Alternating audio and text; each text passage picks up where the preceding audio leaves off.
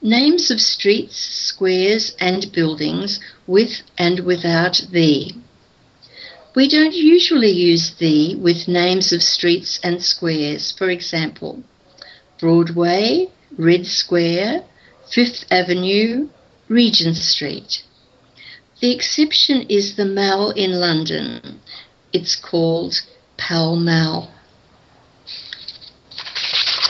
Many place names have two words, for example, Cambridge University, Buckingham Palace, Kennedy Airport. The first word is usually the name of a person or a place. However, we don't usually use the with names such as London Zoo, Hyde Park, Edinburgh Castle.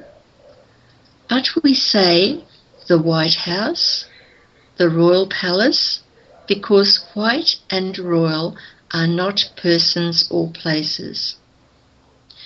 We also use the before some historical names such as the Houses of Parliament, the Tower of London, the Great Wall of China.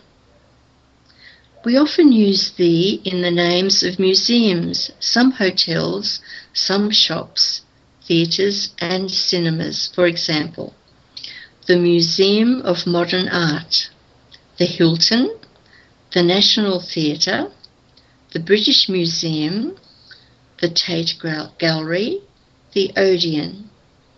But we don't use the before shops, restaurants, or banks that are named after the people who started them. For example, Barclays Bank, Harrods, McDonald's. Churches are usually named after saints. For example, St. Paul's Cathedral, St. John's Church. We use the with names of newspapers, for example, the Washington Post, the Times, the Daily Telegraph. And here are some examples with these names. The British Prime Minister lives in Downing Street. The Tate Gallery is the main modern art museum in London.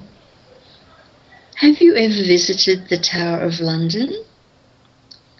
Diana and George were married in St. Matthew's Church.